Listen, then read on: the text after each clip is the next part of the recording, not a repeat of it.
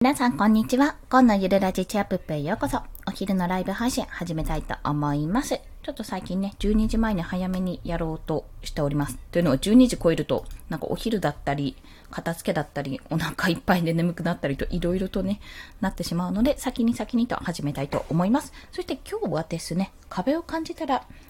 今の自分脱却だと思うっていうお話ですね。まあ、これは、前、過去の放送でもしたんですけども、いや、割とですね、壁、感じません？結構。なんかもう何をやっても、いろいろこう、え、これもできない、あれもできない、え、なんか全然できないんだけど自分って思うことありません？っていうお話です。というのはですね、まあ私ちょっと今一旦、あの、提案はしたんですけども、案件として、案件だったのか、結局コンペ、コンペっぽくなっちゃったんですけども、最終的に。まあ一つ案件として、自分は案件として受け取った、受けたまわってた、まあ案件として受けてたものが一個あったんですね。で、それに対して、まあ自分の実力のなさ、スキルのスキル不足、頑張ればどうにかなる問題じゃないってことが判明して、めちゃめちゃ苦労したんですよ、それ。久々に日付またぐぐらいまで夜作業するという、あの、子供たちが寝た後に、黙々と iPad 片手に、あ Apple Pencil 片手に作業するってことをやったんですけども、やっぱりね、あの、それがめちゃめちゃしんどかったんですよね。まあ、久々にこのしんどい気持ちを味わったっていうのを感じたわけですよ。もう試験前の感じ、本当に。試験前のあの試験勉強の時の感じを思い出したんですよ。で、そんな時に、まあでも、あ、本当に辛いなとか、これもう断ってもいいんじゃないかなとか、いろいろ思ったんですよね、そこで。あ、保育士ゆきりんさん、こんにちは。よろしくお願いします。ありがとうございます。ちょっとですね、今日は壁を感じた話っていうところをお話ししております。これ、通常生きてて、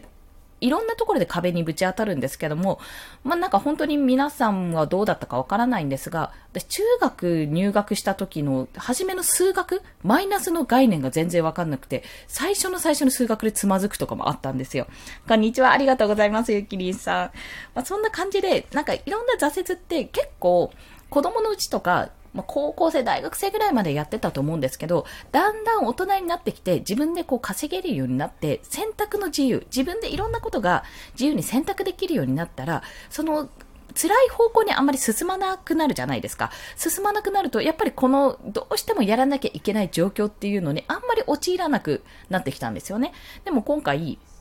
あの、この仕事を始めてとかデザインを始めて、まあ、発信を始めて、もう日々日々もう壁だらけなんですよ。ニョキニョキニョキみたいな感じで壁が出てくるんですよ。本当もう、錬金術師かみたいな。鋼見てたんですけど、鋼の錬金術師かみたいな感じでパンパンって言って壁がポンポンポンポンポンって出てくるぐらいに壁がだんだん出てくるわけですよ。で、その壁がね、多ければ多いほど、あの、諦めがちで、まあ私も諦めたことがいくつか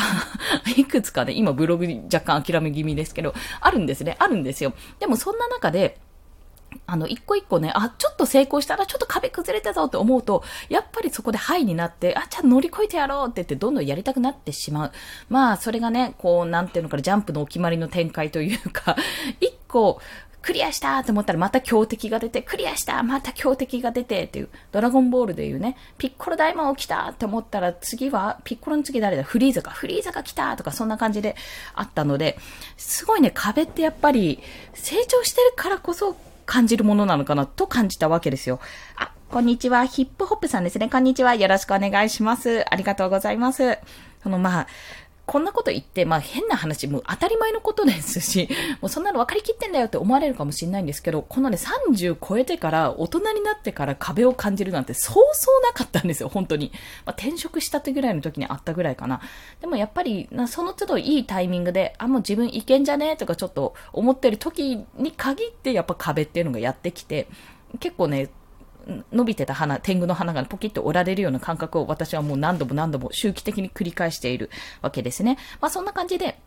壁を感じたら、あ、なんかもう嫌だなって、まあ避けるべき壁ももちろんありますよ。これ乗り越えても意味ないなとか、これ乗り越えたらちょっと自分やばそうだなとか、そういったものは避けるべきなんですけども、そうじゃなくて、あ、これやったら今これをやれるかどうかっていうところをまず判断して、これをやったら自分絶対その一歩先にいけると、脱皮できると、脱却できる、このマンネリから脱却できるとか、そんな風に思うのであれば、その壁に向かって挑戦するのは、私、大人ならでは、大人だからこそ避けてきたけども、大人だからこそちょっと挑戦してみてもいいかもって、ちょっと子供に帰ってやってみてもいいかもって気持ちは全然ありだと感じました。で、まあ、今回に至って、まあ、イラストだったんですが、もうめっちゃめちゃ下手くそなんですよ、自分の絵が。下手ってもういろいろ突っ込みどころがあるんですけど、一番のネックが配色だったんですね。色塗り。で、配色って結構ツールが出てて、デザインだと楽なんですよ。あの、こんな風な4色と、こんなイメージの4色って、変な話、ググればバーって出てきて、この色使えばいいよってコードごと出てくるんで、もうそれコピペしてどんどんペタペタ塗りゃいい話なんですけど、イラストだとそうもいかないんですよ。なんかうまくいかないって。なんでこんなうまくいかないんだろうってもうちょっと、本当絶望して昨日の夜、下手くそすぎてもう泣きかけるみたいな、そんな状況になったんですね。まあそれはもういろんな人の力を借りてどうにか提案として挙げられたんですが、でもそれをやったからこそ、私今までちょっとイラストのオンラインサロンも入ってるんですけど、そっちの方で、あの、まあ、どんな絵が描きたいかって言われて、なんとなく想像してたんですよ。想像してこ、この人のイラスト描きたいな、こんなイラストほんわかしたの描きたいなって思っていたんですね。思っていたところも決まったんですけども、まあ、なかなかイラストに着手する時間もなく、そっちにじ、あの、避ける時間もなかったところに、今回案件が来て、その、がっつりイラストをやる、絵を描くってことをしてみたら、やっぱり楽しいとも思ったし、やっぱり下手くそだってことも分かったし、あの、これはどうしても伸ばしていきたいなっていうところもあったので、じゃあいかにここの時間を取っていくかっていう視点にもなれたと。まあ、あの、デザインをやってる以上、イラストって、うん結構ね、素材が今豊富なので、やらなくても正直いいところではあるんですけど、やらなくてもいいけど、やっとくと、素材がすぐに見つからなかった時に、自分でパッパッパって書けるからめちゃめちゃ便利なんですよ。そう、そういうこともあって、ちょっとやり続けようかなと。あと自分のデザインの幅が広げられる。まあ、一枚絵としてパッとね、こう、作れるってところも大事かと思うので、あとラフとかがね、しっかり書けるっていうのもあるから、そういったスキルも少しずつ身につけようと思っております。まあそんな感じで壁を今回は感じていたと。ついでに言うとツイッターの壁もね、なかなか来て、ピンタレストの壁と、あとインスタグラムとどうやって運用していこうかなと。インスタグラムからピンタレストって、まあ余談になっちゃうんですけども、あの、ピンタレストのピンってインスタグラムから引用できるんですよ。まあ、インスタグラムでこれピン保存するってやると、まあ、要はインスタグラムの投稿そのものがピンタレストに投稿されるような形になるので、リンクもそのままつくのですごい便利なんですね。で、それはいいんですよ。それはいいんですけど、で今私の持ってるインスタ赤とどうつなげていこうかなとも考えていて、インスタもやっぱ更新しなきゃだよなみたいな そう、どうしよっかなって。で、読書赤だけど、読書だけじゃなくて、て、図でまとめる図解、ツイートで図解やってるから、インスタで図解をやって、それをピンタレストとリンクさせてみたいな風に考えております。今の状況としては。チュンさんこんにちは。よろしくお願いします。ありがとうございます。まあそんな、今ちょっと余談も含めちゃったんですけども、まあでも何かをやってるからこそ、できないっていうのが見つかったり、壁を感じたり、あの、自分の、なんていうのかな、あ、自分こんなこともできないんだなって、自分の引き出しだけじゃ、ここは攻略できないんだなって思うところがどんどんどんどん増えてくるので、やっぱりそれって必要だなと。結構、おそらく私はまだ全然稼いでもないですし、あの、半年前の自分よりはね、全然成長したとは思いますけども、まだまだな部分が本当にたくさんあって、到達してない部分が本当に大量に大量にあるんですが、そう考えていくと、まあ、それを一つずつ潰していけば、まあ、チェックリストみたいな感じで、これやった、これやって、これやってって潰していけば、やっぱ半年でだいぶ変わったし、またさらに今のここから半年後にも、できればね、金額的に、こう収益的に結果が出てほしいんですが、でも半年で変化できるなってことが、自分で体感として分かりました。これちょっと言語化できてないので、ちゃんと言語化できたら、あの、収録してお話ししようと思います。だからこそ壁感じた、あ、嫌だな、あ、もう凹んだ、やめたいというのが、本当に何度も何度もあった、あったんですよ。あったんですけど、まあ、あの、サロンメンバーとか、例えばそんな時に限ってなんかね、もう優しい人がね、いたりしてね、そう、あの、SNS 上とかでね、なんかいい言葉かけてくれたりとか、なんかそんな時に限ってこう、なんか引用ツイートとかされてちょっと褒められたりとかね、なんか、うまいことね、世の中回ってるんですよね。なんか見られてんのかなって思うくらいに、凹んでるタイミングでこう、ひょいっと持ち上げてくれる人がいて、自分が天狗になってる状態でパキーってこう、折ってくれる人というか、折ってくれる現象があってっていうようなことを繰り返しております。まあ、それをやっていくことで、あの、おそらく、まあ、私が Voicy とか聞いてたり、SNS 見てる人たち、いわゆるインフルエンサーの人たちとかを見てても、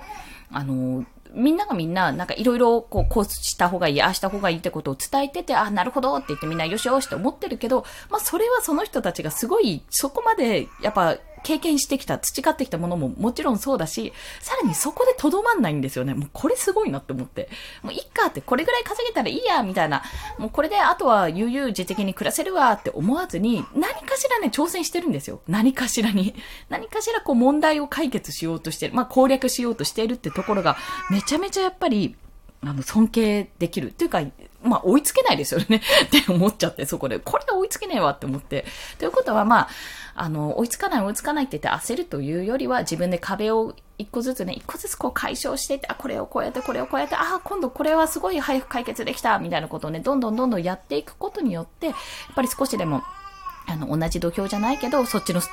テージっていうのも変かな。なんかまあ、お近づきっていうのも変だな。まあでもその見える世界がね、少しでも近づけたらいいなと、そんな風に思いながら、まあ少しでも近づけるというか、うん。まあ同じところで同じ仕事ができるようには、少なくともなりたいと思ってるんで、まあそれも一つの通過点としか思ってないんですけど、まあ自分の仕事、自分の事業とか立ち上げてパッと発信できるようになりたいなと、そんな風に思いながら今日もひたすら作業を続けます。まあそんな感じでごめんなさい。えっ、ー、と、息子が泣き出したので、そろそろ締めたいと思います。45分まででしたね。もしこの放送いいねと思われた方、ハットボタン押していただけると嬉しいです。そして、えっ、ー、と、スタンド FM で1日3放送しております。まあお昼はこうやってライブ配信してるんですけども、あの、朝と夕方か夜ぐらい、忘れたら夜ぐらいに配信しておりますので、もしよろしければフォローしていただけると通知が朝昼バーンと飛びます。よろしければお願いいたします。そんな感じで今日もこちらアーカイブ残します。じゃあ息子をあやしてきます。ありがとうございました。